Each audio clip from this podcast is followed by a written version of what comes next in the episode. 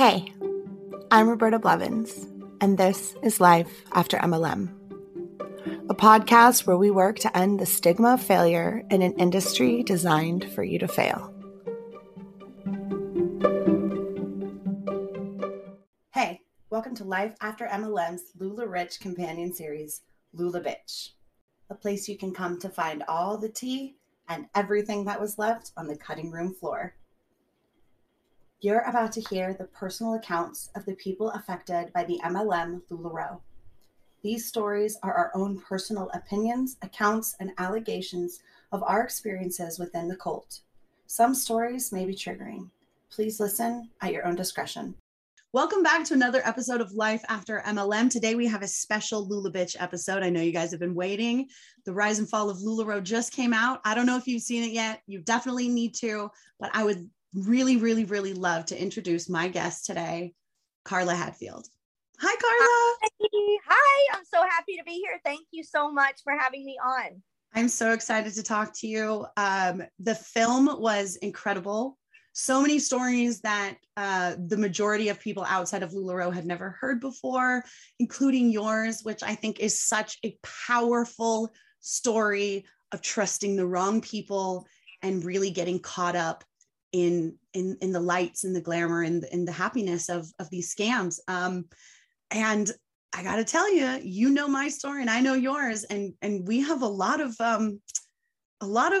commonalities with a lot of the same people. So we're going to be talking about those commonalities as well. Yeah.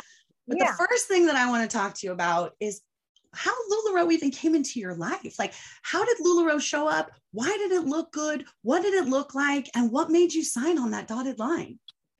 Sure. Well, first, thank you for having me on and for all of your kind words. And I'm excited to tell my story. LuLaRoe came about, I found it in fall of 2015. And those previous years had been, the previous 3 or 4 years to finding it had been incredibly life-changing and sad. And the way I get through those kind of things is with creativity. So I had literally prayed for years, just please just bring something creative back into my life, because then I know I'll be okay. And, you know, I had a party, like event industry background, theming things. I went to school for theater and dance, worked at Disney and Universal. So I could theme any party in, I don't know, maybe like a half an hour. So that's why the creativity of LuLaRoe really struck me as something so interesting, because honestly, the first pair of leggings I saw was candy corn leggings. And I said, where did you get those? And she said, oh, well, my friend sells these. I said, what? Sells what? Candy corn? No, leggings with candy corns on them. Oh, well, I want candy corn ones. And then she said, well, they don't always have those. Well, what do you mean? Why can't I get those? Well, they only make so many. Oh, so that it was intriguing. So that was the first thing. And I started getting them and I was looking at the prints. Oh, there's boombox leggings.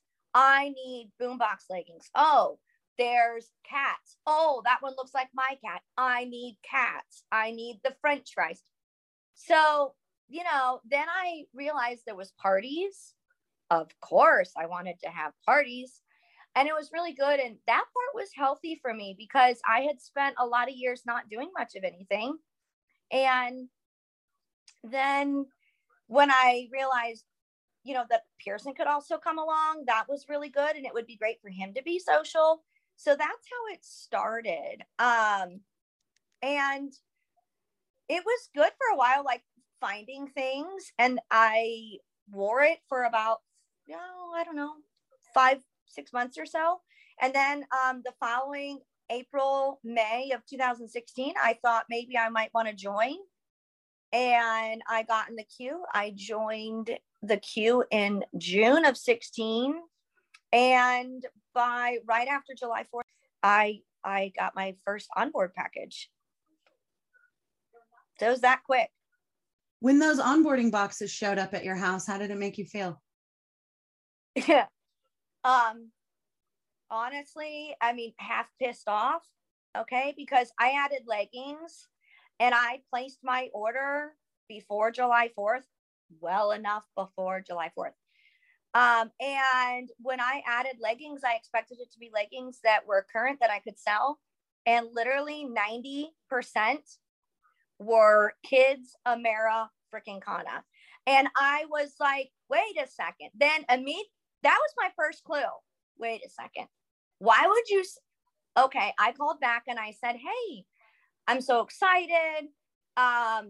Once I finally got to someone, I'm so excited. This is awesome. Some of this stuff is okay, but it arrived on my door July 8th and almost all of my kid leggings and honestly, half of my adult are the Americana 4th of July collection. I need to swap these out. I need something else.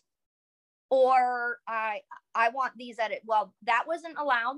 First off, I said, okay, well then I want a discount on these.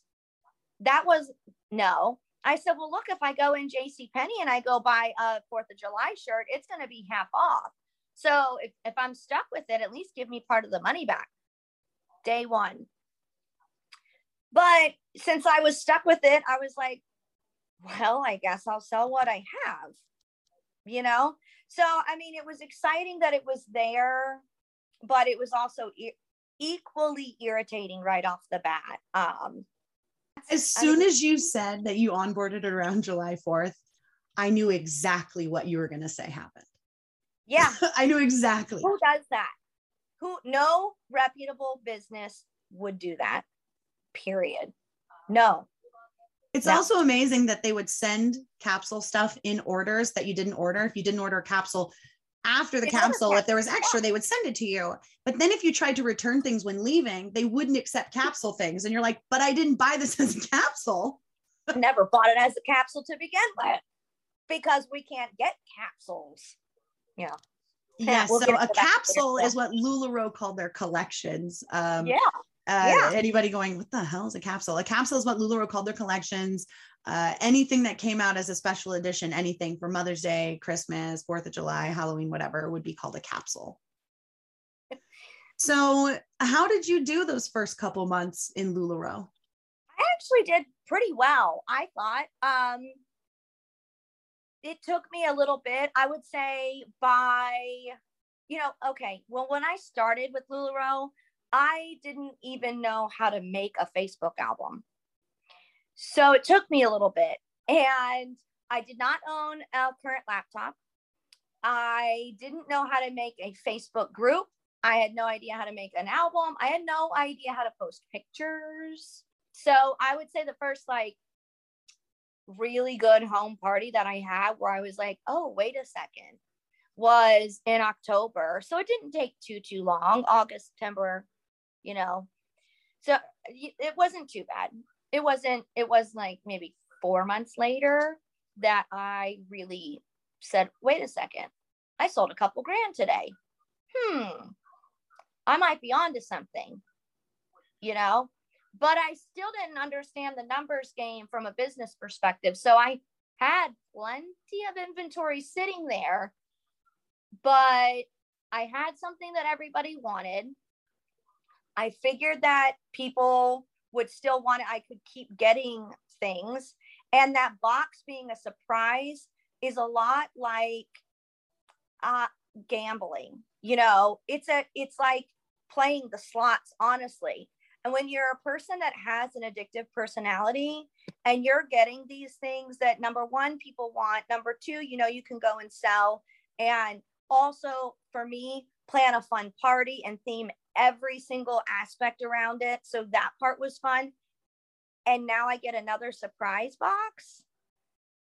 It's like Russian roulette. It is gambling at its finest. You don't know what you're going to get. And you want to spend more to see what you get next time. See if I win the unicorn. How many unicorns do you get in your box? Can be equally equivalent to how many coins are going to come out of that slot machine. That's what it, looking back on, that's the best analogy that I can possibly give of how a lot of us got so enthralled and kept going and going when we had plenty already sitting there that we should have been concentrating on and selling. Absolutely. The manipulation of dopamine in LuLaRoe is disgusting. Oh my God, it so much was. Yes, absolutely. I remember being a retailer in the very beginning, in early 2016, like we're talking, and getting a box and being like, oh yeah, I can sell 90% of this, no problem. And then the juxtaposition of me leaving at the very end when everything was, you know, what you see in all of these exposés. You're getting these boxes where maybe if you're lucky, you can sell 10%. And it like totally shifted. And this was something that you mentioned in the rise and fall of LuLaRoe that I'm like, yes, Carla, 100%. You talking about how like, even when you got a good box that you could sell half of it, that's still just breaking even.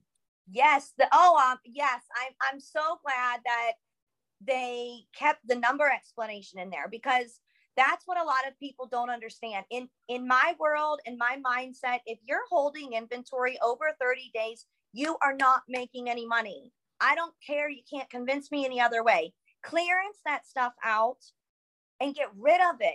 Even if you're taking it at your wholesale and you're buying something else that's going to sell, you've made up for the delay in the turnover. So when they send you a box that's only half sellable and you turn around and order another one, you didn't make anything. Actually, you lost money. You worked for free. You lost time from your family. You know, you've given up emotional stability as well, because it takes time and energy, which makes you tired and anxious. And it's a whole, the numbers game never added up after a while, because you can't send, and then they would kind of threaten to kick you out of groups. They would do all these other things. If you tried to make the numbers work for yourself, we should have had the freedom to do whatever we needed to do, put it on sale, sell it.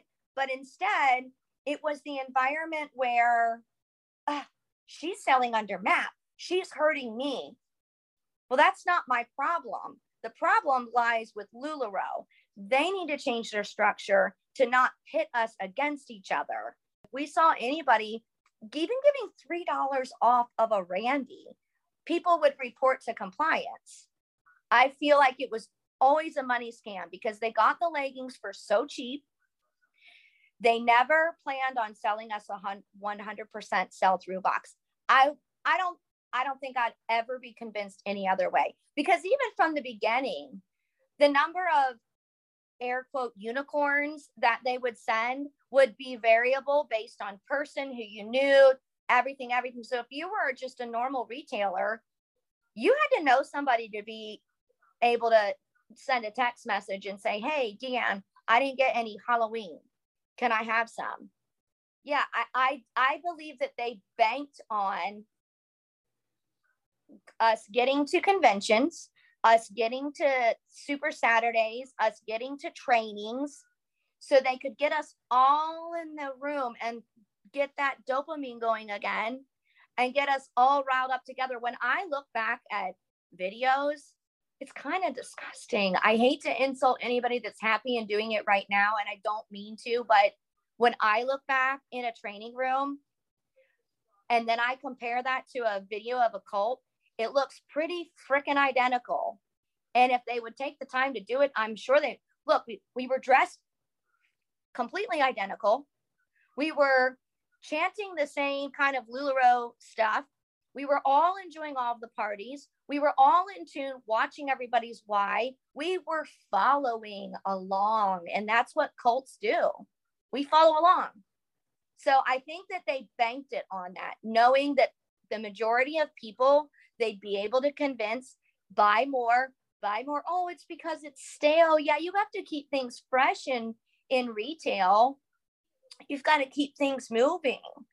So just add to it and mix it in. It'll look refreshed. Well, I didn't know much about retail. I knew about events. So I believed it, and I ordered more and more and more. So I always think that was their plan, because even at pennies, like, they're getting those for pennies on the dollar. They don't care what prints are on them, and they're going to just convince you to buy more. And you know what? At least 90% of us, I would say, I mean, I don't have anything to back that number up. I would just say all of us followed. followed right along. I don't think they ever had plans to sell any one of us, even the top mentors, a box that was had a really, really good chance of being 100% sell-through box. I completely agree with you. Look at their warehouses. You're not making money if you're holding that much inventory. I don't care what you tell me, you're not. I don't have a huge overstock of inventory. I have enough for what I need right now, plus, you know, however many weeks it takes me to put something into production. You shouldn't need that. And if you don't have everything booked for that far out and things are like a roller coaster rocky, stop ordering. Pay some bills, put some money in your bank before you go buying more inventory. It's the same way. I mean, it's not just LuLaRoe inventory. Any business should be operating kind of like that with that mindset. I love that you bring up the culty aspect of LuLaRoe. I have proven it countless times. So I'm very confident in saying that LuLaRoe is a cult. You yes, cannot have multi-level marketing without the cult aspect, because that is what keeps people stuck in the scam, right? Perpetuating the scam and keeping the scam afloat is the cult aspect. You cannot have multi-level marketing without a cult. No, that was one of my favorite parts of this documentary, was that there was so much emphasis on the cult aspect of multi-level marketing, because it is so important for people to understand that these truly are commercial cults. Yes. And that's what it is. Like, there's no way around it. This is what these are. Yeah. That's a great term. Commercial cult. That's a great, that's so perfect. That's so perfect. Yeah, it really is. So you're in LuLaRoe, you're doing well, you're expanding your business. You're getting in with the people in home office and you meet Sam Schultz. Yeah. Yeah. Well, there was one time right before meeting Sam Schultz, the first time I actually wanted to quit LuLaRoe was less than 6 months after I joined. Actually, Halloween was my favorite holiday, and I wanted that Halloween capsule so bad. I had the most amazing party planned. Oh my God, it was going to be amazing. Well, I didn't get it. And I was the squeaky wheel. I was complaining in my group. I was complaining to my sponsor. I was pointing out the fact that, wait a minute, this doesn't make any sense. Why are you not producing enough for all of us? If you want all of us to be successful and then in turn you're successful and we order more, every one of us should have gotten some leggings. I don't know anybody else that wouldn't put up enough stuff for all of us to be successful. And I was like, wait, you know what? I don't think this is for me, because this doesn't make any sense. You sent me holiday. Well, okay. You can send me holiday leggings in July that I couldn't sell. Okay. And now I'm an actual retailer, but I can't have Halloween capsule. I don't think so. What's going to happen at Christmas time? How do I know it's going to be any different? And I was told, well, first of all, there was a huge post in our group about complaining doesn't start, you know, it just takes away from this, that, and the, I mean, you should see the paragraph. It was such gaslighting bullshit that we were basically not allowed to complain about it because we were affecting everybody else's morale. We weren't affecting everybody else's morale. We were raising the red flag for everybody else to see it. And it scared you. Let's type it out the way it really should be said. You were scared and this didn't look good. I get fired up. So I was told, all I know is that it would be a sad day if there was no LuLaRoe Carla Hatfield.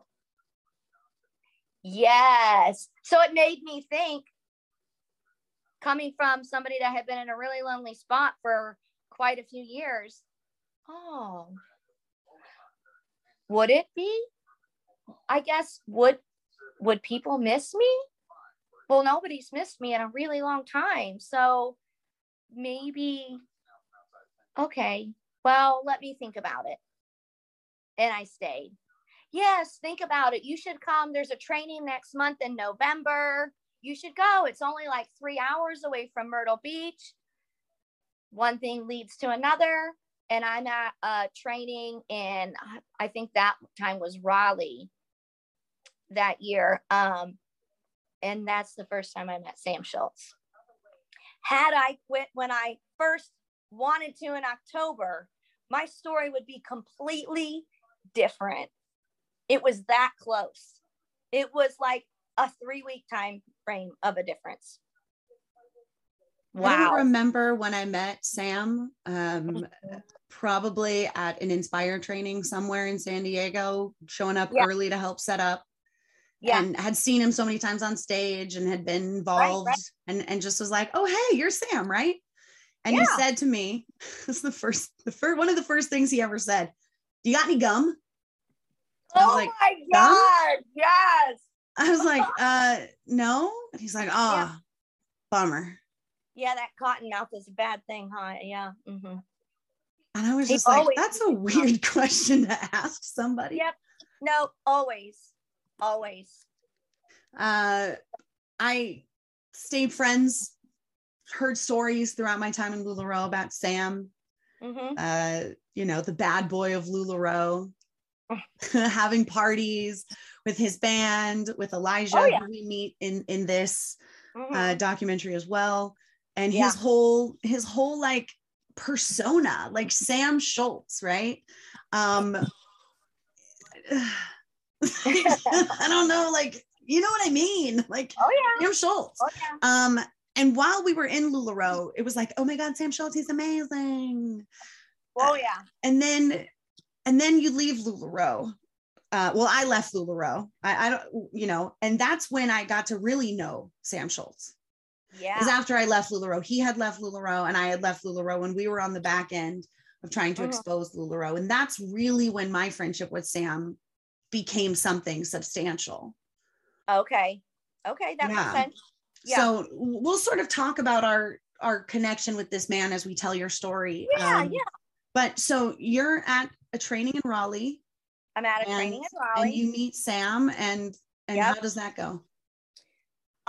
He was going around the room asking people's whys and things like that. And I think for Sam, who is a convicted felon of sitting with 26 secondary felonies, let's give a scammer a room full of thousands of vulnerable people. That is like giving an addict drugs on a silver platter. We handed it. That company handed what he needed to him. I believe, and I don't think that I would be convinced differently, that when he goes around and he hears people's whys, he plucks his victim right there. Because he wasn't just a financial predator, he was a sexual predator too. And that's a fact, both equally.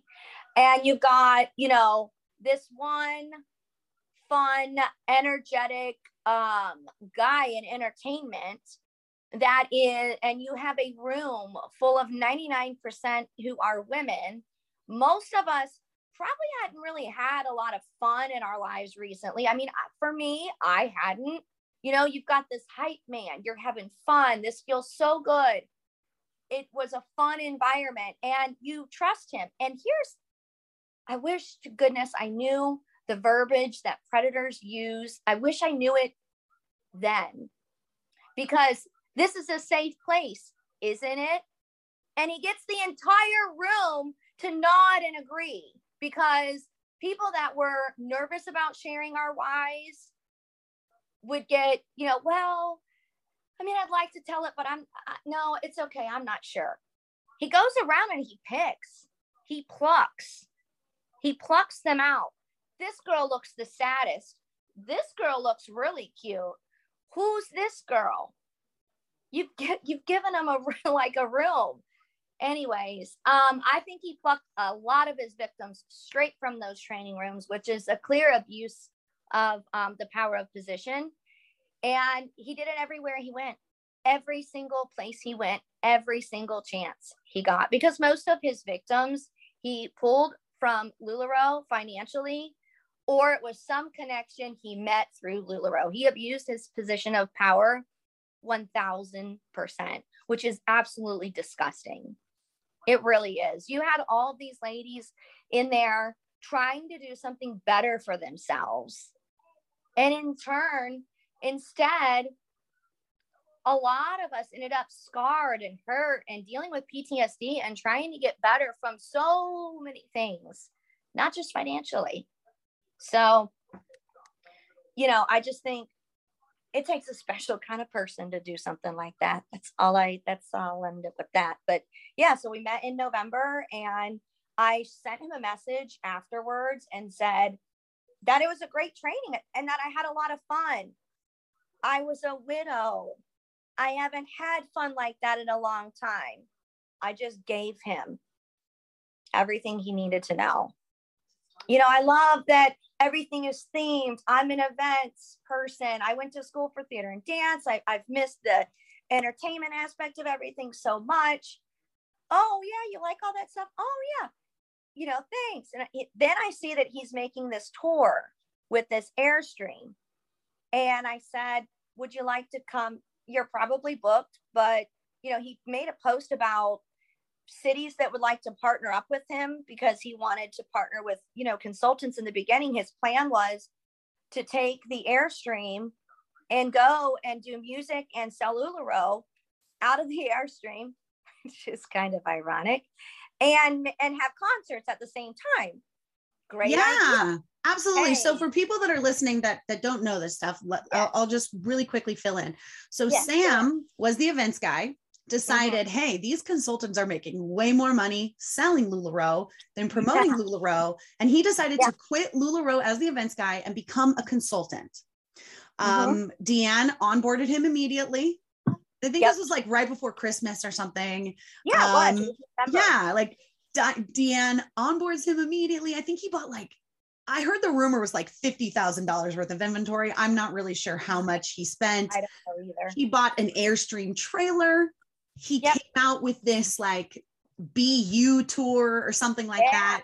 And what he was going to be doing as a LuLaRoe consultant, because he also had his band, the Culture Crew, which is sort of this like, I don't know, reggae-esque wannabe sort of thing that was happening a few years ago.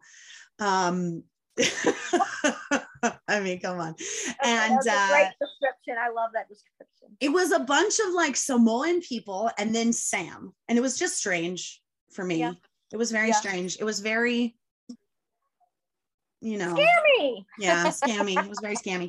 Scammy Sammy. So he sets up this tour. And basically what he does is he reaches out to all of these women in LuLaRoe that are super fangirling over Sam because Sam has power and Sam knows Deanne and Sam is the guy and oh my God. Yes. And he reaches out to all these women who feel this incredible power of amazingness that Carla also felt with Sam. And he's like, I'm going to travel the whole country. Can I host pop-ups with you? And he basically created this entire schedule where he was piggybacking on like other people's business and customers. And he was going to show up and basically sell his LuLaRoe and you're hosting him. And it should be this humongous honor. Never happened.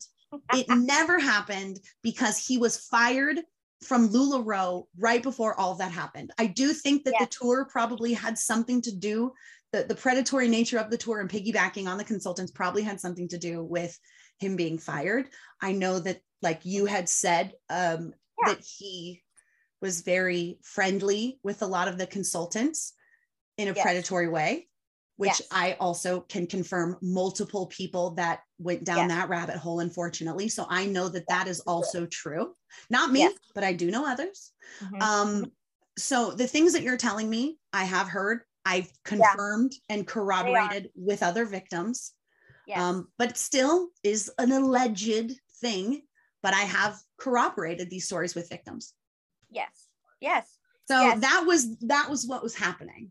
So, okay. So now we will continue now that everybody understands what this Airstream tour was. Yes. Yeah, so that was the Airstream tour. Well, as we just mentioned, so Sam got fired as a consultant and now he has this big, beautiful 1969 Airstream. What's he going to do with it?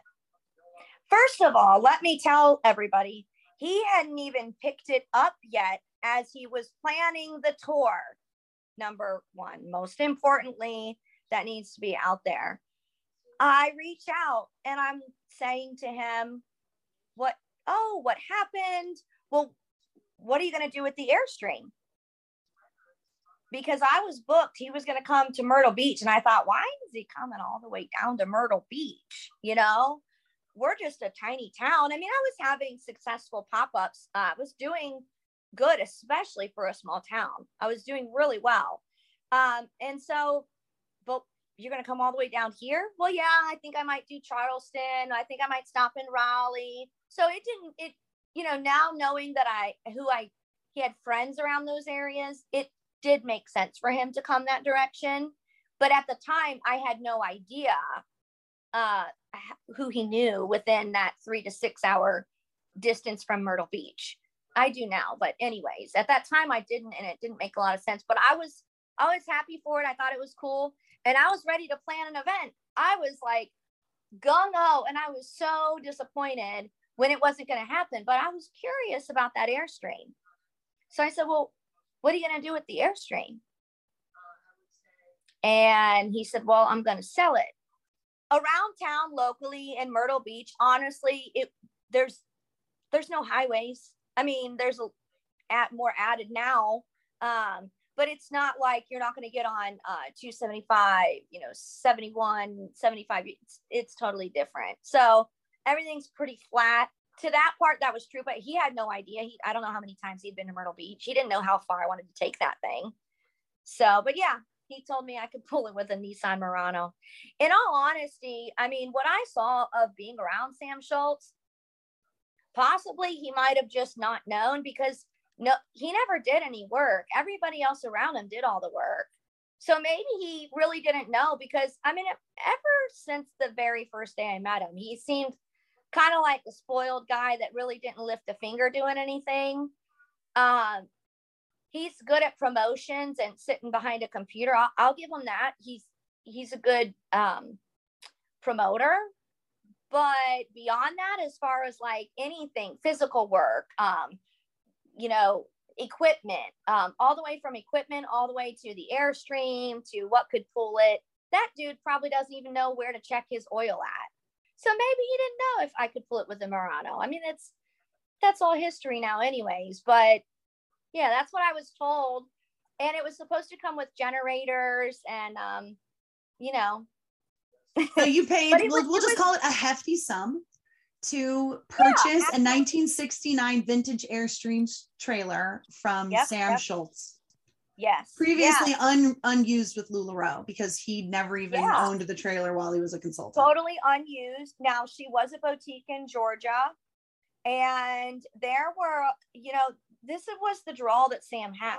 There were people that literally followed his story. They had their band's RV travel from California all the way to Georgia. People already knew that I was the one that purchased it. People already knew. So immediately, now people knew who I was. That was weird. And he picks it up in Georgia. He takes it to Nashville. He films a music video with it, with his band Culture Crew. Then he takes it from Nashville to Myrtle Beach in January. You're trailering around in January, and you're pulling a 25-foot Airstream with a tour RV. Yeah, that sounds like a good idea. Is so dangerous. That is so dangerous. Plus, the Airstream did not have electric brakes. They had no fucking clue how dangerous that was and what they were doing. No electric brakes. You're trailering it with an RV through the mountains. Dead of winter. In the dead of winter, certifiably insane. That's the Airstream's travels to me. That's her story of getting to me in Myrtle Beach. So they show up in January. She's supposed to come with all the power cords. We've talked about this. I mean, he will probably try to tell people that like I didn't know what I was talking about and whatever. Obviously, people know now that I did. How do you power her? how do you, how much inventory comes with her? Because I couldn't fill it. So he was supposed to give me inventory. Generators. Well, what if I go someplace that I can't hook up to power or their power is not strong enough? Oh, well, you just use generators. All right, well, you need to bring generators. He tells me it's going to come with generators and it's going to have this much inventory. So she shows up that day and I noticed that what I see, what I remember and know now, that they were nervous. And so she shows up. I have a video of her pulling up and I noticed that the front, both sides, front quarter panels are dented. I was like, Aaron's on the other side of the Airstream. Sam gets out from my side, the side that I could view the easiest. And he immediately like walks around to the other side. Elijah comes out and meets me first. And the other two are looking on the other side. And I'm like, well, hold on. I'm going to see what's going on. Like I noticed the other side and I walk around to where they are. And I'm like, hey, hi, what's going on? What's wrong? I say, what's wrong? And he's like, oh, nothing. Like they totally turn around. Sam walks me around to the front side door, upside of the Airstream. For people that don't know how that kind of a trailer pull behind works, there's only one entrance. And it is when you are driving, it is on the passenger side of your car. So the direction that they were at, if I was standing in the driveway of my house, that's the side of the RV, and the opening door side of the Airstream is what I was looking at. And he's like, what do you think? And are you excited? You're excited, right? His language, it always ends with an open-ended question. He'll never ask, are you excited? Because I would have said, yes, but what about this dent? It's so exciting, isn't it? But the manipulation right then and there. Lots of loaded language. Lots of loaded. Everything he says is loaded language. So anybody that is going to listen to this later, which I'm sure there's going to be plenty of people that are involved with Sam Schultz, either friends, family members. I'm not the only one that he uses this loaded language with. So red flag, everybody. This is what he's doing to you, whether you notice it right now or not. He's not being kind and dear and sincere and caring. He's being manipulating. And nobody seems to call him out on it very much. And when we do, it's just more gaslighting and loaded language. But I wonder how people are still around him and friends with him. And then I have to take it back a notch, Carla, and remember that they are currently being victimized and they're victims right now. They don't know because it's disguised as genuine love and care. And somebody that can do the things that he did to me and Pearson, maybe his own children, but everybody else that he can get something from, that's what it's about. He doesn't love you. He doesn't care about you. He's not going to be there for you forever. He's going to be there for you until there's no more coins in the bank. And that's it. That's the truth of it. Do you ever wonder how much of your personal data is out there on the internet just for anyone to find? I promise it's more than you think. Your name, contact info, social security number, home address, even information about your family members. It's all being compiled by data brokers and openly sold online. This can lead to a lot of problems, including identity theft, phishing attempts, harassment, and unwanted spam calls. But now you can protect your privacy with Delete Me.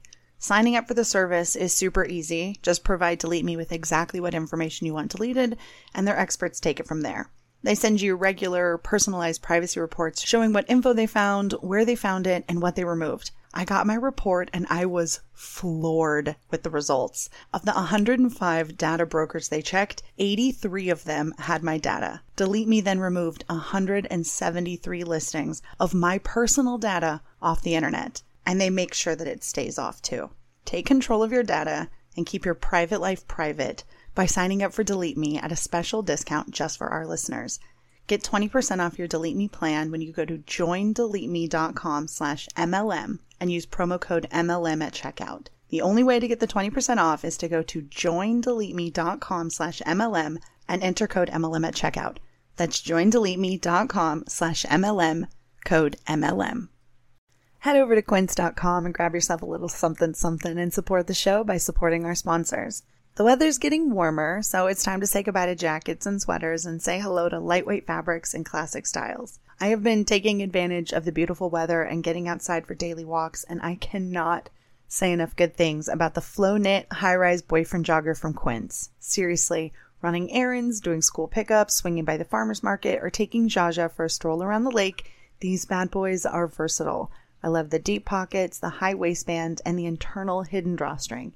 They're quick-drying, moisture-wicking, antimicrobial, and the four-way stretch makes them so comfortable. They're made with 88% recycled polyester, and the Global Style Standard certified yarn dramatically lowers environmental impact by diverting landfill and ocean-bound plastic, not to mention using recycled claim standard-approved dyeing, washing, and manufacturing processes with low water and eco-friendly dyes. They have become an absolute favorite, and you can save up to 59% off the high-end counterpart by shopping with Quince. Throw on a cotton modal scoop neck tee and some sneakers, and you've got a perfect, effortless outfit. Get warm weather ready with Quince. Go to quince.com/MLM for free shipping on your order and 365-day returns. That's quince.com/MLM to get free shipping and 365-day returns. Quince.com/MLM. So anyways, I say, yeah, I'm excited. And, but what happened here? Pointing to the dent. Oh, well, I don't know. Wasn't it like that? I was like, I don't think so. And immediately, I mean, I don't know. I mean, I probably should have said more, but I was excited about the Airstream. And you know, we had a night planned in Myrtle Beach where other LuLaRoe consultants could come and, you know, see Stevie. And apparently they had followed the entire journey in his posts. And, you know, Carla has the Airstream now and everything. So it was just kind of, you know, I don't know. So we had this thing planned. And you named your Airstream Stevie. Yeah, I probably just referred to her as Stevie. Originally, her nickname, he had named her CC for Culture Crew. I named her Stevie. It took me about 4 months after I had changed over to Decades from the LuLaRoe Airstream.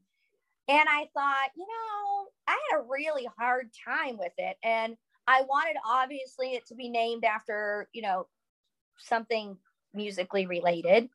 And so, yeah, I chose Stevie after Steven Tyler and Stevie Nicks, two of my childhood idols. You know, music, I had a turbulent childhood, beyond turbulent actually at times. And that music was, if it was on in the background, I was happy. I had really, really good memories of music with my Aunt Julie, and I'm so thankful for that. MTV was a big deal at the time. And so when I was a kid, I would get grounded from MTV, believe it or not. And now I have an MTV themed business. But yeah, that was my punishment. And that was what would hurt me the most. I would tape my music videos over my aunt's soap operas. Why they didn't just buy me a VHS tape, I still don't understand. But I would tape over their soap operas. And then they go to put in their thing and it's, God damn it, Carla, you taped over this again. I get grounded from MTV for the night, you know, whatever. I would sneak down after my family was asleep. And the two videos that would always get me caught were Stevie Nicks' Stand Back and Aerosmith's duo with Run DMC, Walk This Way. So right from then on, I thought Steven Tyler was it. I was like, loved the energy, loved the costumes. And I loved, you know, as far as the Stevie Nicks, like the whole buildup of the intro of the music in the song Stand Back was just amazing. So yeah, her nickname is Stevie. And it, I mean, it truly fits her perfect. And that's normal too. People that are not in the RV camper world, we always nickname our trailers. So it's not just Crazy Carla, coming up with this crazy Steven Tyler, Stevie Nicks name. That's normal in the camper world. So if you're not in the camper world and you might be like, well, why did they name it? That's silly. Yeah, everybody nicknames their trailer or rig, another like term in our industry, but well, I think Stevie is a perfect fit and a great name. Yeah. I love it. People really, really have a good time in there. So what was your consultancy like once you got Stevie? It was definitely different. When I had Stevie on the road, even around town in Myrtle Beach, not even being on like the major interstates, people would wave, people wanted the Airstream in their driveway. It was easy to get her booked places. I mean, even the HOAs that typically would not let stuff like that happen thought it was so cool and they would let her come. And we would, I can't tell you how many HOAs in Myrtle Beach with that we made so mad.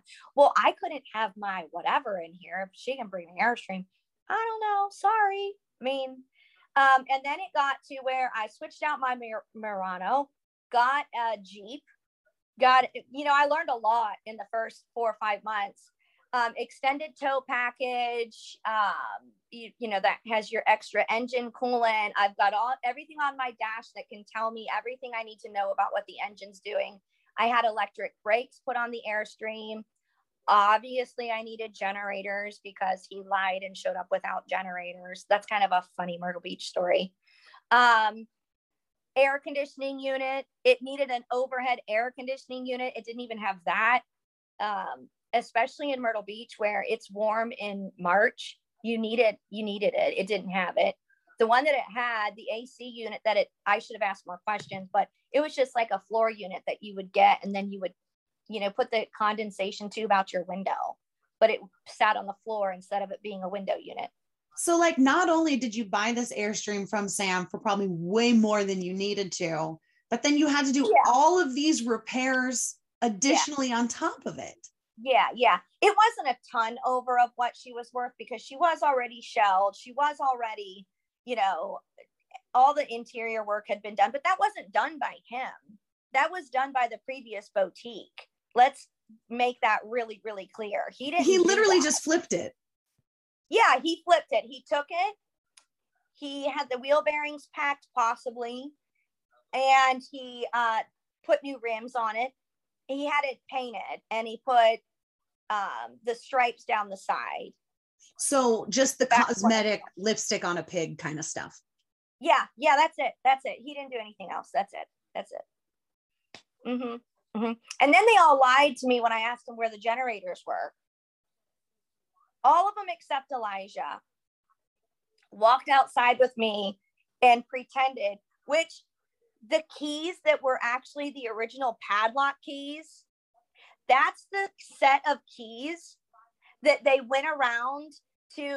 The Airstream had all different kinds of compartments, just like any other pull-out camper would, but they didn't go to anything because she was shelled out. There was no storage on the inside. There was no cabinetry on the inside because the kitchen was removed, if that makes sense. So they went around to all these outdoor sealed compartments, trying this padlock key.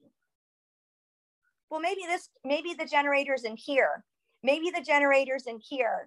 I said, what sense would that make? There's nothing on the other side of the wall.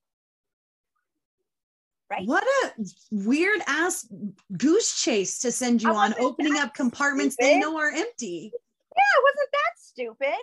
Then he says, and it wasn't Sam. Sam had everybody else doing his dirty work. Well, we learn from the best. Look at aunt and uncle. Yeah, that's right. I don't have any hard feelings towards the one that walked me around and tried to get me, maybe it's here. I mean, that's neither here nor there, So we're getting ready to go that night. First, we were at Camping World because it didn't come with power cords, number one. So we go through there. It's not even Sam that bought the power cords. It was somebody else in the band. So we go through there and the power cords and everything, that was I think that day with a Good Sam membership, which is similar to AAA, it's just for trailers, it was at least $250. And I wasn't paying for it. Somebody else paid for that day. I don't think it was Sam's card either. So it was probably one of those deals like, hey, can you take her in here and I'll cover you when she gives me the check for the Airstream on Monday, you know? So we go through, we make sure we get everything we need. This person that's in here with me, he also has no idea what we need. He didn't know. Nobody knew. Nobody knew what we needed for this thing. So the fact that she's where she is now, honestly, is kind of a miracle. So we're in the parking lot and I'm standing in between my Murano and the Airstream. And he asked me, where is this place? Is this place pretty big? Like, does it have a lot of light? And I said, well, I mean, yeah, it's a great big, I mean, yeah, it's lit. Why? And he goes, well, I was just thinking like maybe Walmart has better lighting. And I said, what? No, it's planned for Broadway at the Beach. Like, there's plenty of lighting. I'm sure we can park underneath. Wait a second. Why do we need extra lighting? I thought you had generators. And he was like, oh, well, about that, there's no generators. I said, are you fucking kidding me? And he goes, yeah, I guess I got confused. I said, oh, bullshit. You were in Nashville. How did you power her up there? He's like, well, we just ran a cord because all we needed was lights. I said, well, that ain't going to work because we're going to a parking lot. How are we going to, what are we going to do? Plug her into the parking spot? That's not how trailers work, Sam. At least I knew that part. I was livid. I said, well, we'll go and everything. And he goes, well, we're going to run a cord from the Airstream to the RV. And that's what we did to turn on the lights. We didn't have any heat or anything like that. The power connector that we bought at Camping World didn't have the right connector to even power onto their RV. So we had extension cords running to our lights, which we didn't even have that many, and like a fan. And like that was the first night. And we probably had about a dozen of us there, like checking it out. I remember, I have pictures of this too, him standing at the back of the Airstream, sort of where my current dressing room is now. And we're all sitting along the wheel wells toasting. And he's like, oh, yeah, I'd like to thank Carla and everything. And I'm just playing along. So we did that. I think we went to Wahlburgers that night. There's actually a reel on my current Instagram of Pearson when he was a little boy dancing in that Wahlburgers. It's either on that or it's on my TikTok, and it is so stinking cute. But we went to Wahlburgers and ended up staying, a huge group of us staying there late. And then I said to him, and I was razzing him too the whole night. He's like, what do you think? It's so exciting, isn't it? And I'm like, yeah, what would be more exciting is if it had generators. Over and over and over again. It was actually really hilarious. And he knew I was half joking, but I handle a lot of things that way in my life. And he would just be like, yeah, you know, kind of laugh and kind of walk away. And the next time he would say it, I would say, yeah, no, I mean, it's cool, but generators are cooler. So we come to the agreement that he's going to give me, this is such a joke, $700 more worth of inventory. First of all, the original generator that I started with. Now, mind you, I didn't know a lot about generators that time. I will freely and gladly and openly admit when I didn't know something. I didn't know. I really didn't. The things that I didn't know when I got that Airstream compared to what I do now makes me even more attached to her because there was so much work and love and care given to her. So he agrees to send me $700 more inventory. And that was supposed to make up for not having generators. First of all, the first generator that I got was a Honda IQ 2000. That means it has 2000 watts of power. One of those wasn't enough to run my Airstream. So I needed two. So that was $2,200. I had to get two because the other ones were so large, I couldn't have carried them around by myself. And yeah, they could have been on wheels, but I had heard really, really good things about the Honda generators. So I had two generators. Then you have to put a kit together to make them both run on each other. Kind of like how you would connect two sets of Christmas lights. Same kind of deal. You connect both generators by one connector, and then that goes into your Airstream.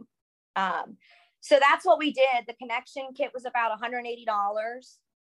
So now we're $2,400 in, just in generators when I started. And what he pays you is $700 worth of LuLaRoe he couldn't sell. Yes. Then what he sends me is shitty inventory. Oh, well, the original inventory I had was so good that that's already gone. But let me reach out to some of my other family members. I think I have a sister still selling. And I'm like, a sister, huh? Okay, whatever. All right. He sends it to me. And it was like fucking ugly. Brown skirts. Brown. Like, you know, that whole solid debacle. I mean, it was ugly. And I texted him and was like, hey, I thought this was supposed to be like new and improved inventory. Like, this $700 worth was supposed to really be $1,400 but this is all like, I can see out of this pile, seven or eight things that would go right away out of this huge box. And that was it. And that's like maybe $300 max. Max. That is the full story on all the shady shit that he pulled with the Airstream. Yeah. Mm-hmm. Yeah. And that's just the Airstream. We haven't even gotten to the felonies yet. Oh gosh, these poor people, they're going to be on here forever. Right. So scam. Well, so scam said no. So scam scammed you. So Sam scammed you through the Airstream. And unfortunately, yeah, you don't learn your lesson. I didn't during really that. Realize it. Yeah, I didn't realize it because I didn't know enough about the Airstream. I should have done more research. That part's on me. But he should have known as well. Well, yeah. I mean, in the rise and fall of LuLaRoe, you said at one point in your life, Sam Schultz was your best friend.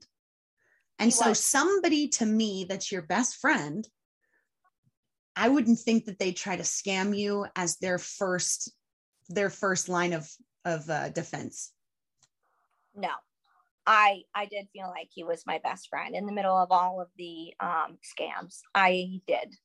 I really did. I thought that. And it was before that, like, you know, fall of 2017, there was a lot of text messaging, he would FaceTime Pearson. He would talk to him, and, you know, Pearson was just enthralled. He was my best friend in 2017. I truly did. I bought that Airstream.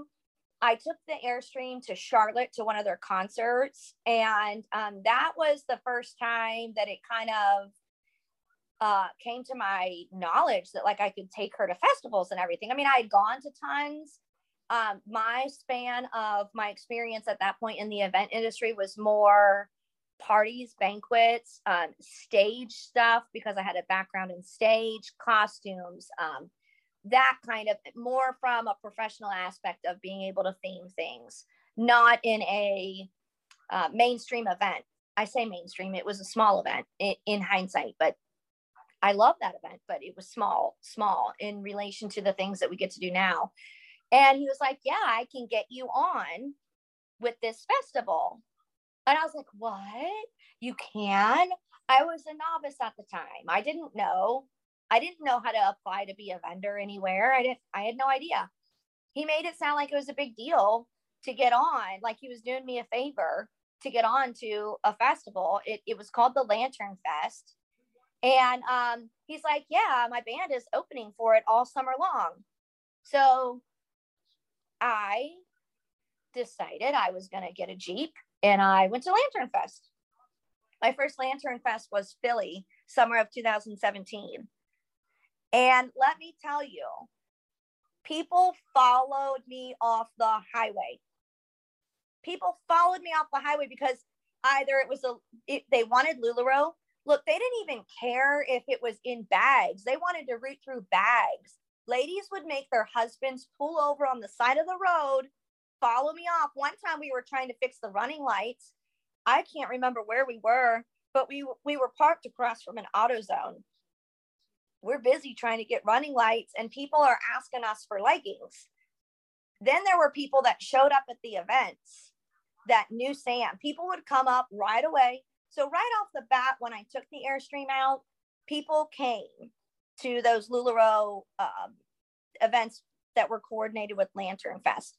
People came. I was like, I had not experienced that before. They would come up, is Sam here? First of all, why would Sam have been there? Because she was mine and everybody knew that. So don't pretend like these people would come up and pretend like they didn't know that I had bought it. Come on now. Everybody watched Sam's every move. These women, these consultants. Anyhow, so 2017, I did a slew of Lantern Fests. People would come up, people would ask for Sam. Obviously, I would inform them that he wasn't there, that it was my Airstream, that I bought the Airstream. I'm like, they're probably over backstage. I don't know. There are RVs out that way. The stage is this way. So through the summer of 17, we did a ton of festivals together where I would be there with the Airstream. They would be there with the RV. Pearson thought it was ridiculously exciting because he got to go on the RV. He's 7 years old at the time and he gets to be on this band's RV. He doesn't know any better, you know?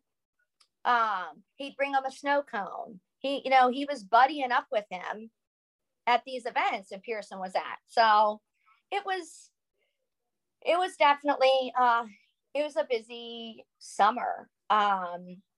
And I was based in Cincinnati at the time, which was great for me to be out of Myrtle Beach. It is no secret that in those years previous to LuLaRoe, Myrtle Beach was not a healthy city for me whatsoever. And it was great to be away. I was so happy. It was one of the most healing experiences for me to leave Myrtle Beach and be at Lantern Fest, because the premise of Lantern Fest were these huge, beautiful Chinese lanterns that people would write dedications on. So when people come into the Airstream, I could say, oh, do you mind me asking, like, oh, is this your first Lantern Fest? Who is your lantern for? And when they would tell me their lantern was for their husband that passed, now I have a connection with somebody right away. So it was healing. I sent off balloons for Scott. I sent my very first one was for Pearson, because Pearson wasn't with me and I really, really missed him. I really had not really been away from him in that kind of aspect. And mom loves you, misses you, whatever. Lantern Fest 2017. And by the end of the summer, I had healed a lot and I came back to Myrtle Beach. I was still in contact with Sam on the regular, like all the time. And in the beginning of me moving into Myrtle Beach, I needed a lot of help and a lot of advice in my life. And that was also something that I shared with Sam. And he encouraged me, to move from there. Now I know it was so he could have his knife in my back a little bit more, like push me along kind of a way. Well, I don't even think I had 5 nights in my house yet before he asked me. But the second I was out of Myrtle Beach, it was on. It was game on for him. I remember that scam. Yeah, that was the first one. That's actually the only one that he has the charges for, but there are more. He was charged for the fake medicinal marijuana farm. He wasn't charged for the rest of them that he did to me. Let's make that perfectly clear. There's more than what's even in the upcoming film. Yeah, like the collecting of money for the shirts to fund the band's trip to Samoa to install water filters, which they only did for like one day and then spent the rest of the week surfing and filming a music video on everybody else's dime. And they never actually ever sent the shirts that everybody bought either. Yes. Yeah. Let's talk about the clean water projects. Yeah. Okay. Let me tell you how much it costs to buy a bucket from Home Depot and a filter and put it on. It's absolutely ridiculous. It's probably less than a damn dollar. If he had been smart and ordered it at wholesale, it would have been less than a damn dollar. And he goes out to these people who still, mind you, have to go collect the dirty water and bring it back to wherever they're going to filter it through. So they pour it into the Home Depot bucket. They in their own countries have their drills or whatever, their equipment. And some of them are carving out the hole in the bucket to connect the faucet filter to. Literally, it's the same one that would go on a fucking punch bowl. I don't even know if there's a real filter in it that it comes out any better for them to drink. I would have to research into that. But honestly, with everything else that he's pulled, I would not be surprised. I would not be surprised. Literally, it costs less than a dollar. They go out, they have a kumbaya sing-along, and that's literally what it looks like. Everybody's sitting around in a fucking cult circle, kumbaya. They're all like literally looking at him, hugging him, whatever thing, you know, like he did some miracle. You gave him a dollar bucket from Home Frickin' Depot. Honestly, really, I could have said. And then posted it everywhere on social media, so everybody knew that you did it. And the entire rest of the time, you're right. They were staying at nice hotels. They were making music videos. They're out in, I'd have to think about it, whatever countries. Plus, he would not just the t-shirts. I sponsored a couple of those clean water trips. So you would sponsor it. I thought I was going to get a receipt for this, like a charitable receipt for this. Yeah, right. You go on Facebook Live, you have a LuLaRoe sale. I had probably two, I know at least one, probably two, Clean Water Project. He gets all of these consultants that he knows to post about it. We're going to have a sale. He had us all convinced that he was doing something amazing. And then we would do the sale of whatever profit from the sale was donated directly to their Clean Water Project. That's how they afforded those trips. No ifs, ands, or buts about it. That is how he afforded those trips. Every single one of us. And I hope these women hear me loud and clear. You sent Sam Schultz on vacations, Caribbean frickin' vacations. And the equipment that they did the clean water with cost them a goddamn dollar. Literally. Let that sink in real good, because that's how that worked. I did it. You know, if I gave $300 and 10 other people gave $300, adds up pretty goddamn quick. And he knew people that were mentors. So if little me is giving them $500, $1,000, whatever, can you imagine what they were? And there was no receipts because he never claimed anything on his Be Love and Influence charity bullshit. Let's talk about Be Love and Influence too later when we talk about his 26 second-degree felonies and his fake community service that he never did his 50 hours for, but we will get to that later. Be Love and Influence comes up later. It does. Yeah. So for those of you that are listening that are like, wait a second, 26 felonies. So Sam, I don't remember, was this in 2018 or 2019? I don't remember. He was charged in February of 2019. He scammed for 6 months in 2018, multiple people, 13 that they found, 3 of which cooperated with the Utah courts. So wherever the rest of you are, you didn't do me any favors. Thanks a lot for nothing. If you're not part of the solution, you're part of the problem. So all I got to say is if Sam Schultz goes out and copies your business idea and you had the chance to put his ass in jail, so sad, so sorry. Like you had your chance. Anyhow. So obviously, back in 2018, he starts sneaking around. He starts reaching out to people. I was out. He didn't offer me anything because I think he knows I was already onto it, but he offered people around me. And that's how I found out about it. Courtney actually sent me the screenshots and she was like, is this legit? And I was like, who sent you this?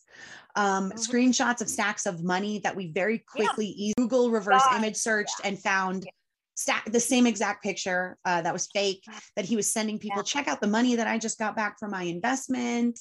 God, I wish I had known you then. I wish I had known you then. I didn't have anybody to back off, to back up anything with. Yeah, the very first one was the medicinal farm. I actually Googled him recently. I was never told that it was in Oregon. I read an article that said it was some Samoan mafia marijuana farm in Oregon. No, let me make it perfectly clear. That is not ever how it was presented to me. Look, if somebody even back then had told me, yeah, it's a Samoan mafia pot farm, I would have been like, oh God, no. Listen, it was never, ever. I saw those pitches. It was about, hey, we've got this like super legit medicinal farm. It's like top of the line. Yep. Well, this is insane. Yeah. You know, everything had just gone legal. And so it was like, yep. All of my messages and emails, that is what it says. And that's what it's presented as. And you better believe, from the very first day I ever messaged Sam, I have every single text message and email. I'm no dummy. We'll get to what he thinks of me later, what he said, but anyhow. Well, so this pop farm scam, he convinced 13 different people that came forward to invest money using theft by deception. Communications fraud. Wire fraud. So I live in Ohio and his bank was in Utah. So when you're sending it through that way and it's a wire transfer and it's wire fraud, in the legal industry, that is called communications fraud. And theft by deception is just basically that you are selling something. It's more than just forging someone's name on a check. Most people think that theft by deception is just for, signing somebody else's name. But no, theft by deception is selling them something actually that doesn't exist, that never existed, or is fake, basically. And that's what he did. And that's why that is the terminology for the charges that he was actually charged, 26 second-degree felonies. And then he had a scam that he was doing to pay his restitution, because during COVID, he still was paying his restitution payments. We had someone that was checking up on those things, the restitution for the pot farm, to pay his restitution payments. And for some reason, he was still making them, even though he wasn't working. And we thought that he was doing a number of different things, including maybe stealing from an elderly man that he was spending a lot of time with. But allegedly, and again, I don't know if any of this is public knowledge, but now it is, allegedly what we discovered was that he had been stealing his current wife's identity, opening up credit cards, getting cash advances, and paying his restitution payment that way. $13,000 loan signed in her name, racked up every single credit card, and left her with $500 to take care of how many kids at the time? I don't know. I thought for sure she would leave him. Instead, they had another baby. No. And Sam coached her through her entire divorce. So he knew exactly how much money she was going to get, and the house. We warned her because Sam left LuLaRoe. He jumped to Epiphany, and he tried to do this again in Epiphany. He was offering bridges. There was a huge lawsuit. I'll throw all of the information in the show notes, because this is a massive rabbit hole that you guys are just going to dive for a very long time. I mean, there's even more that we won't even get into in this episode. But we warned her. They joined Defective, her and her friends, because we were talking about all this stuff, and they were like, how dare you? He's a wonderful man. He loves her so much. And we said to them, look, I know that that's what you feel right now, but we are genuinely warning you because we genuinely care. And they called us names. They told us we were crazy, and they all left the group and said all kinds of things. And I don't even think it took a year for everything that we said would happen to happen. Yeah. Well, and, he wasn't doing a great job of scamming her, because let me tell you what, those restitution payments, they don't come on time. No, they don't. And when I did reach out to them quite a few times and be like, hey, looks nice that you guys were able to do that huge vacation, but you know what? I haven't had a restitution payment in 2 months. And as far as I'm concerned, you married him. And when you marry somebody, you marry their debt. So you're responsible for these payments. I did get a few responses, which were actually highly condescending. And I was like, no, you don't pay on time. Whatever he's telling you, he's lying to you. I haven't had a payment in 3 months. He's lying to you.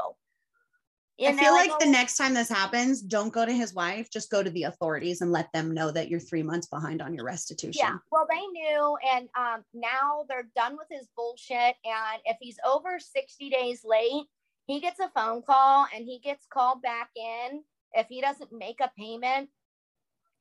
But what he does now is he's been paying with credit cards for a while. And I understand that, like, putting the documentary out means my checks could stop. And we can talk about how I feel about that and you know, the other victims and things like that, and what I'm doing, because if raising this awareness helps somebody else get out of their situation they're in right now, that's fine. If it puts them in jail, that's fine too. I'm fine with that too. But yeah, he wasn't paying on time. And she was like, well, we can't help when the court finally cuts you the check. He's paid you on time. We haven't missed one single payment. Oh, well, he's spending the money on something else because no. Oh, I remember when you used to come to the events and, you know, whatever. It was just a very condescending message and there was no need for it. So anyways, she was very, very, very much warned. And I want to say that warning came before his whole escapade of the loans and everything. They were late. He was very late. I say they because they're married. I honestly, I don't know who I can trust, and I don't know if she's innocent and all of that. And I hate that. I don't mean to be a bad person and I don't want to be viewed as that. But when you've had as much done to you as I have, I don't trust anything. And I don't know that other people aren't completely right along with that ride. So, you know, I don't know, but no, they weren't really on time until the courts got sick of him being late. And that's been more since he got in trouble last September, caught on the border, than anything else, because at that point they knew that he was already had 26 second-degree felonies. And, you know, I got phone calls that reassured me that, look, we've seen him be late. And I'm like, well, why does this just keep happening? Like, what do I need to do? I'm going to hire an attorney and do this myself if you guys aren't going to help me. And I was given the answer that if he continuously is over 60 days late, right now he's in a restitution agreement. The restitution agreement disappears if he is continuously over 60 days late. He's convicted, but he's in an agreement, which keeps him out of jail. But at this point, they're like, no more. They will go handcuff him and arrest him at some point and put him in jail because he'll be in contempt of his restitution agreement. And let me tell you what, he has been so freaking close so many times. And now when you pay with a credit card, it takes 45 days to clear the Utah court. So this is how he messes with me now. His due date, let's give an example. If his due date is October 1st and he's 59 days late, and that takes 45 days to clear because it's on a credit card and the billing cycle has to hit before the court will make sure that that's clear. What does that mean for Carla? That means Carla goes 3 or 4 months without a payment. Everybody needs to know that. Everybody that is believing Sam right now and, well, I'm paying. No, he knows how to stretch it out. It's going to take me forever to get the rest of what he owes me, literally. So nowadays, I will admit he's a little bit better, but it's still like if he pays October 3rd, I get that all the way the end of November. So if he pays October 3rd and then he pays November 19th, Carla doesn't have a check for the month of December. I don't get one until... You know, so that's how it works. I can go months without a payment because he can stretch out that 30 days. And if he pays it with a credit card, that's a minimum of 6 weeks when he's already 30 days late. So that's how it adds up to months without a payment. And Jesus, I don't even know how he has the room on a credit card, or it's probably another credit card in his wife's name, honestly. honestly, I don't know how you can call yourself a Christian, a Mormon, a God-loving anything if you treat people like this, Sam. I really don't know how you can call yourself that. Yeah.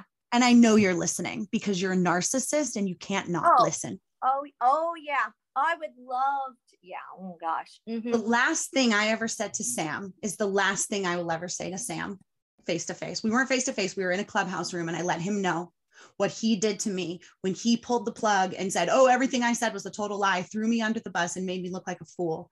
I will never forgive Sam for doing that. I will never forgive Sam for having us trust him and for having him then take advantage of us again, because we trusted him before the weed scam. And again, honestly, I feel like maybe had we continued to see that he was a scammer and not even trusted him for a fucking second, that people like you wouldn't have been scammed again. Yeah. Yeah. Well, and my scam was more than just that scam. And I didn't see that clubhouse. I heard about it when I went into filming the rise and fall of LuLaRoe. I hadn't even completed all of LuLaRich. I did not want to, because I didn't want to bias anything at all that I said. You know, I knew that he lied through his teeth. I did see that part, but I didn't watch the full docuseries. I wanted absolutely nothing to put a bias on what I was doing, because I knew what my future goals were before I even sat down to film for the rise and fall. Had they offered me payment, I probably wouldn't have even taken it, because even that puts a bias on what you're doing. So anyways, but there were more scams. So, and the way that worked was, it wasn't like the payout date came for the marijuana farm and it passed and I gave them more. That's not how it happened. They all happened really quickly. There was the marijuana farm, the medicinal, let's add, I wasn't just like investing in whatever. I want people to understand. There was a tour investment so they could get on the road with Wyclef. There was a spring break concert in Cabo. Oh my God. People are going to want to know these stories later.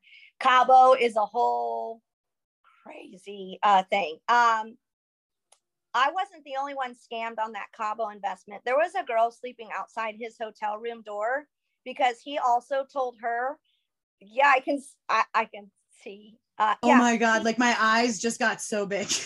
Yeah. What? He told her that she would be paid after the Wyclef show was done, and she was sleeping outside his door and waiting to get paid. And he told somebody else, yeah, just ignore her, she's a crazy fan.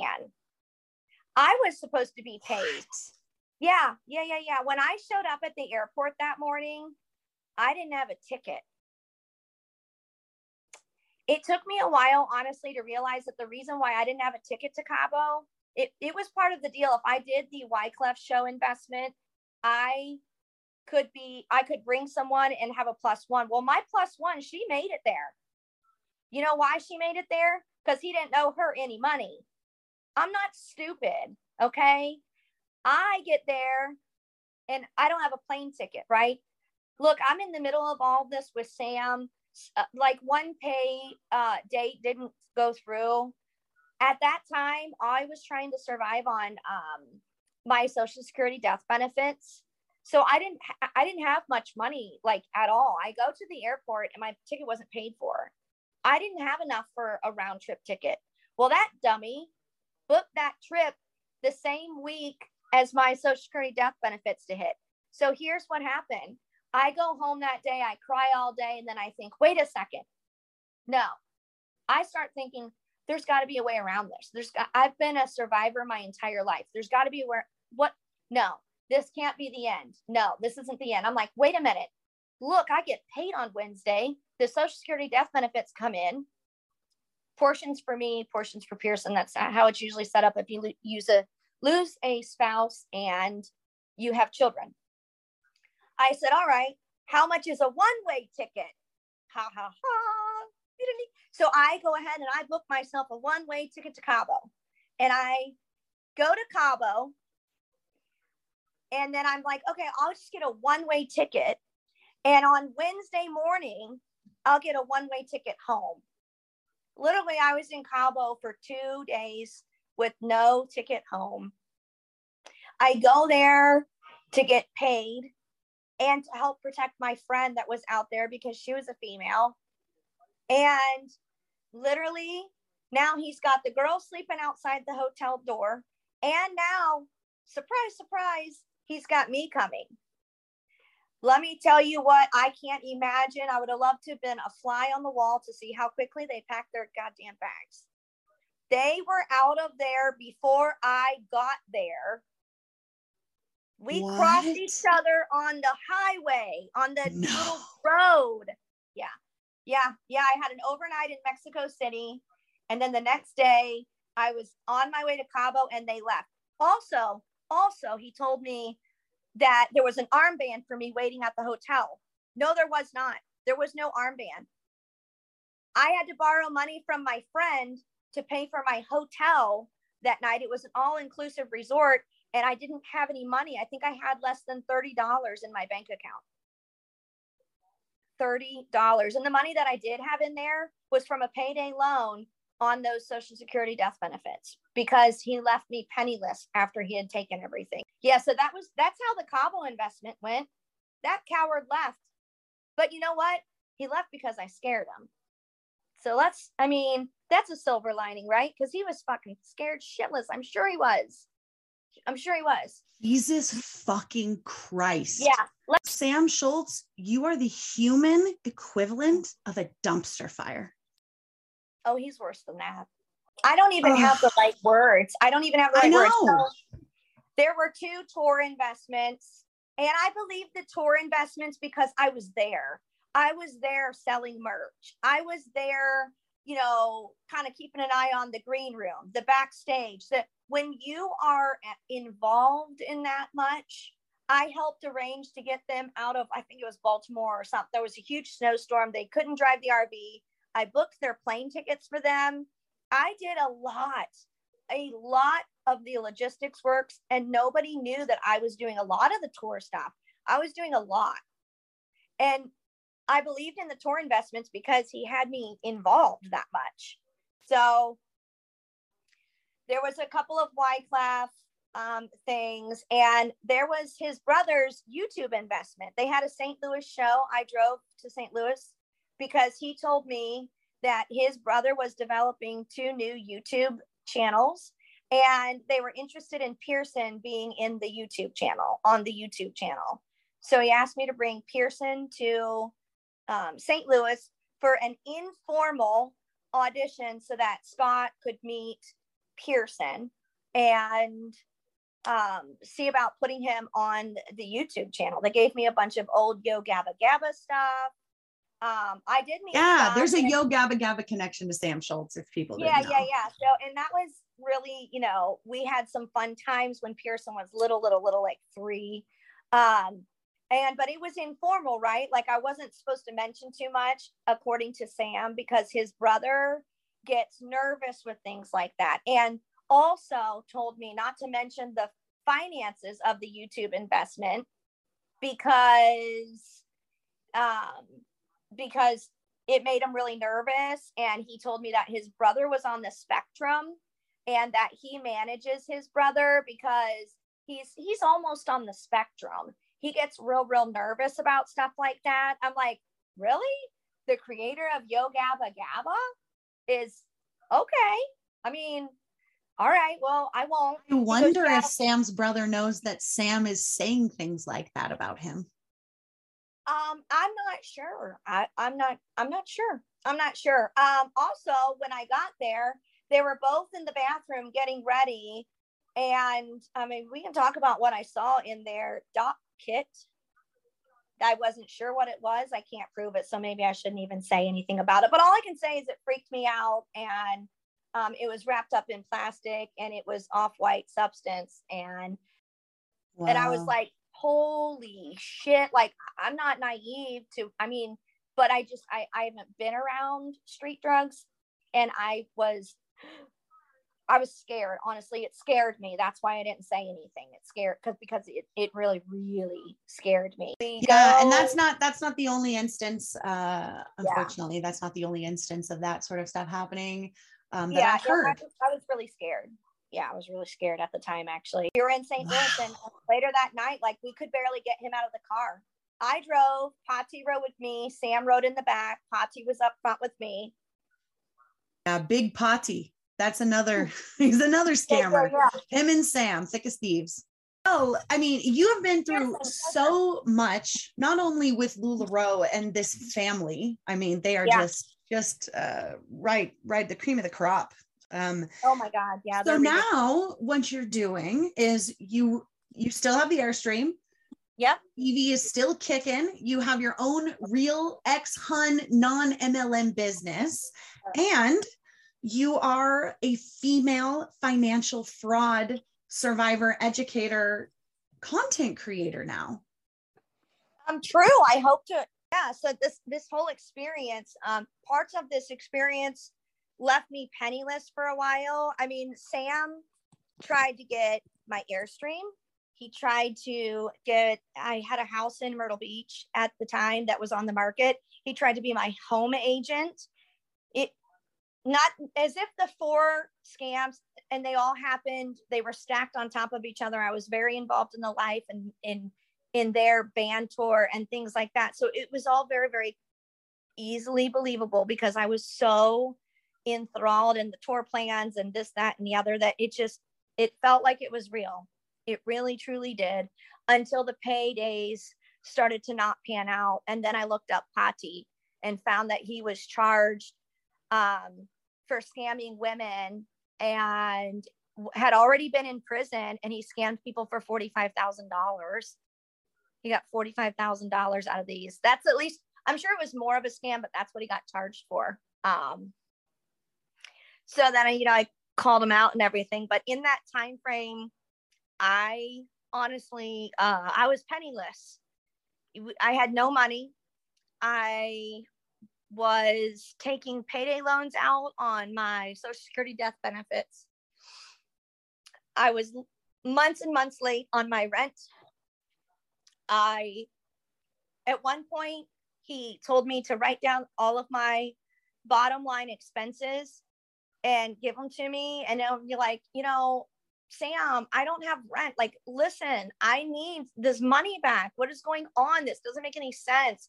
And he had all kinds of excuses. And he would be like, yeah, it's okay. My mortgage is late, really late too. I'm like, no, it's not a mortgage. It's a rent. Like, I don't know how much more time I have. My car is 3-4 months behind. Things like that. That's, you know, and it was just like, no answer. And then, you know, finally he comes up with this story that, you know, he was scammed and, you know, it, whatever. In this time frame of being penniless, I was literally at food banks, taking payday loans on my Social Security death benefits from losing my husband, at least 2 months late on my rent, over that on my car, because the Social Security death benefits don't cover everything. I mean, it's not that much. Borrowed $2,000 from my dad, actually, to start Decades. Decades opened 5 months late because I started planning Decades in fall of 17. I went to Magic Fashion Convention in February of 18, and I was ready then. She didn't open until the third week of July, 2018, because the owners of Lantern Fest knew that Sam was a scammer. They literally let me come for free. My very first event, the trailer wasn't painted purple. She still had the ridiculous rainbow stripes on the back quarter panels. I had enough money to get a $40 2x4 sign that said Decades Rock and Pop Shop. And I bungee corded it over my LuLaRoe Carla Hatfield decal.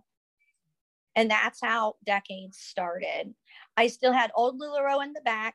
She looked absolutely nothing like she looks now. So $700 worth of inventory at a wholesale cost of some band shirts and some funny towels. I have both of those accounts still. I still order their wholesale products this many years later. I went back to Lantern Fest, who let me come for free because they knew that Sam was a scam artist. Also, what a lot of people don't know is there's a lot of red tape with victims relief funds, because I know that there will be people like, oh, well, why didn't she go to victims relief fund? Because I live in Ohio and the crimes happened in Utah. It's extremely difficult when the crime happens outside of your state for your state to give you money, because they have to give the Ohio people money first. That's just how it works. So yeah, there's lots of things like all of these, there's lots of programs set up for women, Dress for Success, whatever. But there, as far as my knowledge right now, and we transferred it into a decedent IRA because that helps it with the interest rates and the taxing and things. And so, you know, after, you know, Scott spent 9 years laid off after 9/11, and he went back to flying. And so that's why that decedent IRA meant even more, because he became a small business owner in that time frame in real estate, and he went back to flying, and he was, you know, he was a survivor in that sense that he finally got called back. You know, that decedent IRA sat there all those years when he was laid off, and then it was transferred to Pearson, and Sam took it. So when you steal from my child and you tarnish the memory of my late husband, you better believe I'm not going to stand for it. That's why I say that Sam stole from Pearson, is because of the type of account that he took from. And the fact that Sam has daughters and can just think that women and children are disposable the way he did. And honestly, any other human being, because he stole from my deceased husband. And here's the thing. He knew those were the type of accounts. I have text messages that prove he knew, because I said to him, I can't pull from those accounts. There's repercussions, there's tax repercussions, there's income repercussions. I can't pull from those accounts, Sam. I can't. Also, there's other people on these trusts and such that I could get in really big trouble. And he's like, yeah, well, you're the holder at Edward Jones. Your money's not doing anything sitting there at Edward Jones. It's going to make more money with me. And if anybody asks, just tell them that you're reinvesting it. It's a little bit riskier than Edward Jones, but not a lot. I'll pay the tax differences. I wasn't just an idiot and just gave him a 529. He literally groomed you and said every single thing that you wanted to hear. He had an answer for every single question you had, every concern you had. And this man who is human garbage has scammed not only women, but children and dead men and his own wife. Yes. Sam, yeah. I don't think you're getting a planet when you die, buddy. I just don't think you are. Yeah. I don't understand how somebody can do this much and not be in fucking prison. So, you know, 2020 and American greed, let's get to work, because this is ridiculous. And unfortunately, that's probably what it's going to take. It needs to be a movement to where there's no stone unturned, that he can't get away with this anymore. There's somebody being scammed by Sam Schultz this very second. There's no way there's not. And that was the big reason why I wanted to sit down and do the rise and fall of LuLaRoe, because I made it. Okay. I mean, are margins slim when you run a small business? Absolutely they are, but I'm okay. I know that I can go and create something else, do another thing with my business, come up with something. The creative part of my brain never turns off. It, you know, drives people crazy sometimes. I'll be okay if those restitution payments stop. Will it be hard? Yeah, it will be, because sometimes they come and I really truly do need those, and I need to divide it up and put it back in the places where it was supposed to never be taken from. But, you know, he's doing this to somebody right now. Right now, there's somebody being talked to with that kind of language. The you trust me, don't you? You I've never done anything bad to you before, right? Do you remember when I helped you win XYZ? That's how financial fraud victims are groomed. And when somebody is your friend for a really long time, and then they tell you all of that stuff, you believe them. We're not stupid. You know, part of my goal, my ultimate goal, because I sat in shame for years, is to help take away the stigma. You know, women get scammed for a lot of different things, catfished, you know, straight up fake investments like I did.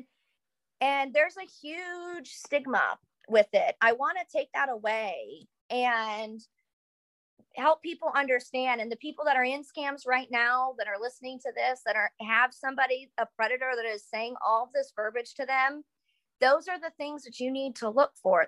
This is your clue. Not a normal person doesn't talk to you that way. A normal person has a normal conversation.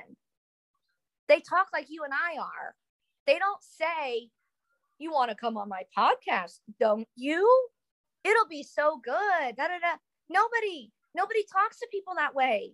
That's not how you talk to people. Narcissists and manipulators and con artists are the only people that talk to you that way. So I want to help other women be less ashamed. If they're in something right now, I want to help them get out of it. I want to help give them legal resources, at least point them in the right direction in their very own state. Partner with grocery stores, department stores. It might be months or even years since the last time they took their kid to JCPenney to go pick out some outfits. And then I hope to put something together on the backside of Decades where automatically a portion, a dollar from every sale on the back end, I never see it. It goes straight into whatever this charity's name is going to be. It goes straight in there, and that's the immediate financial portion of it. So I can send them a Visa gift card, and they can have the freedom to choose to put it wherever they want. You know, I want them to be able to go and have some sense of comfort and normalcy, that they're not losing their entire life, and that these things are out there for you, because there is nothing that, I mean, I couldn't find anything. But yeah, the 501c is really, really, really important to me, to be able to put together something that I can now help other people. I was given this platform by a set of very, very emotionally and unfortunate circumstances. But now I have it, and I'm okay. I have a creative outlet for sadness when it creeps in. I have a social aspect. My customers mean the world to me. They have no idea that when I tell them, like I truly am happy to see them. Like, I look forward to going back to certain events at this point, because those people, like, I love them. Like, it makes me happy. It truly it's not just about selling a t-shirt. There's a lot of snarky, funny things in there, because you don't know, if you have no idea what's going on in someone's life. If they come into my Airstream and it's music's memory lane, and it can take them back to a happier time in their life. And for me, that's what it does for me, because like I said, I had a turbulent childhood, and music was the one thing that made me happy and was always there. I want to be that. And that was my goal. I never knew if people would like it. And if I can make them laugh as well, like, we've got some really funny things in there. And whether it's tote bags, mugs, pins, magnets, whatever, they buy that because they're happy and they're laughing. And for all I know, that could have been the only time they were happy that whole entire month, that day, that week. If I can be that for somebody else, my goal is achieved. I wanted a happy place when I did Decades. And honestly, it came right out of when I was finding out that I had been scammed and everything as well. So that's another reason why I'm so attached and why I want it to be a happy place. And it is. It is. I really don't know what I would do without it, but that's the future goal. I really want to do that. I I feel terrible that I know. And when I go to bed every night, I swear I think about the people that are being scammed right now, the women that are wondering how did they fall for this? Oh my God. I'm a strong person, but I even, you know, I felt like an idiot. I really did. I felt like an idiot. How did I fall for this? It took me months to really realize that it wasn't my fault. And although I was angry and I wanted him to be charged and I wanted him to pay for what he did, like legally, I wanted him to go to jail. Honestly, I still do. I really fucking want him to go to jail. I'm sorry, but I do. You stole from a child. You stole from my late husband. I'll be damned if I'm going to let somebody walk all over the memory of my late husband. And it takes a real special asshole to do that. That's, you know, I don't even know what I would have to say to him besides that. Just because for me on the inside, it's easy for like the people around me to rally and get upset. But for me on the inside, it wouldn't make a difference that I said to him. Like I said, I'm not the gullible widow. And I'm determined I'll spend every minute of the rest of my life, let that sink in that I'm not a gullible widow. I'm so proud of you. I'm so proud of you for speaking out. I'm so proud of what you shared in the documentary. I'm so proud to call you my friend. I'm so proud that we're survivors of this bullshit together. You are incredible, Carla. You are abso-fucking-lutely incredible. Sam Schultz is not going to hurt people anymore because we're not going to let that happen. You are helping change lives by sharing your truth. I really hope so. You absolutely are. People that take advantage of us because we are loving and trusting, and they know it, and they are able to manipulate us. And people like Sam Schultz need to be exposed. And I know this was difficult for you to share your story, but I am so happy and so proud. Really quick, before we hit these rapid fire questions, please tell everybody where they can find not only you on social media, but your boutique, because we love to support ex-huns in here. And I want to let everybody know where they can buy stuff to say, fuck Sam, we love Carla. Oh, thank you. Thank you. Thank you. Thank you. The website is just decadesrockandpop.com.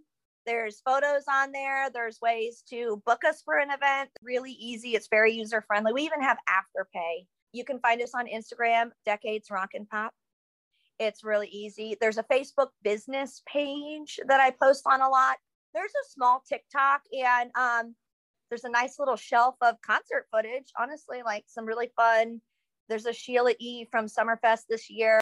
So 2022 season coming in, there'll be a lot more Airstream events that you can get to, and you can find them, all of our tour dates on the website. If you're local or in the tri-state area, Ohio, Kentucky, Indiana, you can find us at Florence Mall. We have a real cute little store. We do a lot of hand bleached teas. People think because the quantity that they see on the racks that I must be ordering it. No. I do have a shirt partner who is also an artist. So between the two of us in the season, when it's warm enough, both of us will be bleaching. And honestly, I have to hand it to her. She gave me all the pointers that I needed to make that bleach bottle turn into my paintbrush. That's incredible. Do custom orders. Yeah. So that's, there's always some kind of project going on in the background. There's always something, and there's always some kind of shenanigans. Constant. Yeah. If you ever talk to Lexi, my shop manager assistant, actually she's saved in my phone as just Queen of Everything, she will tell you sometimes it's complete chaos, but it's so fun at the same time. But we're really, really easy to find. We're on about every platform except for Twitter. I don't know why. I just can't. I don't, maybe one of these days. I love seeing you thrive. Thank you. I love my business, and that business has saved my life twice. That the Airstream itself took me out of a really bad time in Myrtle Beach, helped me to be healthy again. And honestly, you know, the pandemic was horrible. It felt like losing my husband all over again. Honestly, it really did, because the Airstream and the music and everything, you know, that Airstream kept me sane during the Sam Schultz months of the scams.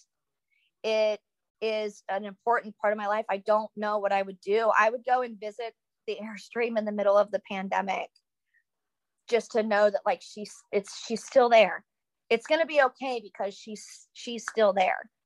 And I am really attached. It means the world to me to be able to do something that in the beginning, I never even knew if somebody would like, to now, and to be able to complete art project after art project after art project to get her to what she looks like now. You know, I don't know how to describe it, honestly. I'm really lucky. Everything that I've had, a lot of bad things happen to me, but I also know at the same time, I'm so lucky. I'm so proud of you. I know Pearson's proud of you. And I know Scott is incredibly proud of you too. I really hope so. So at the very end of our little chats, I do these rapid fire questions about multi-level marketing. Are you ready? Oh gosh. Yeah. What is one word that encompasses how you feel about multi-level marketing? Oh, Jesus Christ. I can't, I don't have anything one word. I fucking hate them. A warning or a piece of advice to somebody that wants to join an MLM.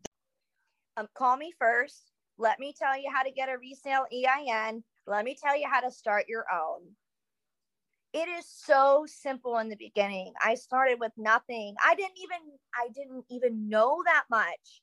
I literally learned it all by myself and by other people that had kind of like helped me. Hey, how do you do this? I reached out to some of my good friends, some of which were LuLaRoe. They helped me get started. They answered my very first questions. And then I went out and got those items and got the things, the paperwork that I needed. Number one, that one. And number two, run, run, run, run. What is the worst MLM in your opinion? Obviously, LuLaRoe. Obviously, it was a scam from the beginning. The numbers never made sense, and they banked on selling us shit. They thought we would just be enamored with them and not care. They never, ever, ever made sense. And they knew that, but they banked on getting us into these things, into these events. You didn't have to go to an event. You could do your Tuesday webinar. You could get enough of the Kool-Aid right there. And that's what they put all their bets on that. And they were right for a very, very, very long time. I feel like the answer to this next question is glaringly obvious, but gosh, what is the hardest lesson that you learned while you were in MLM? Don't trust anyone.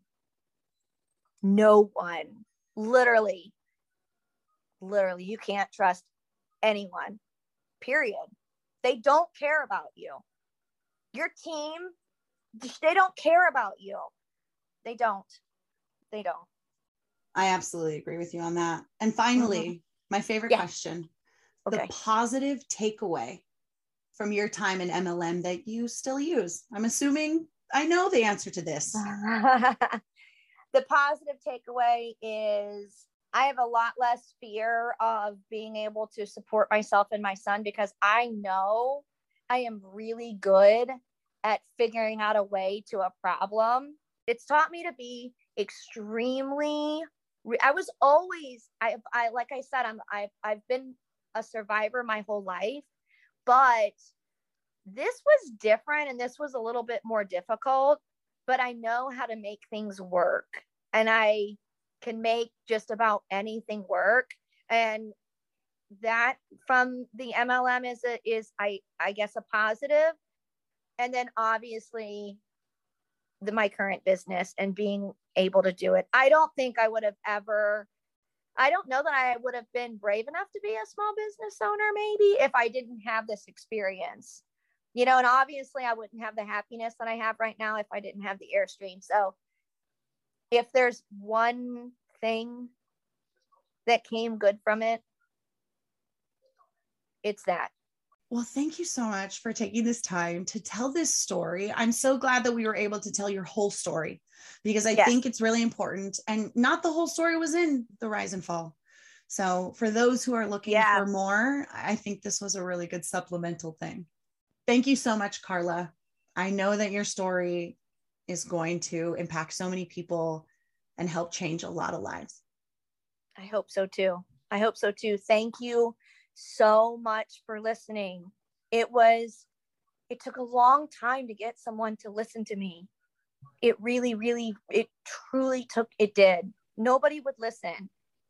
And you were one of the first people to listen. And I'm sorry. I just get emotional about it because nobody would listen to me. And you not only listened to me, but you helped me get somebody else to listen to me. And now I can go and help other people. And none of that would have happened without you. Oh. And Heather, none of that would have happened without you guys. None of it.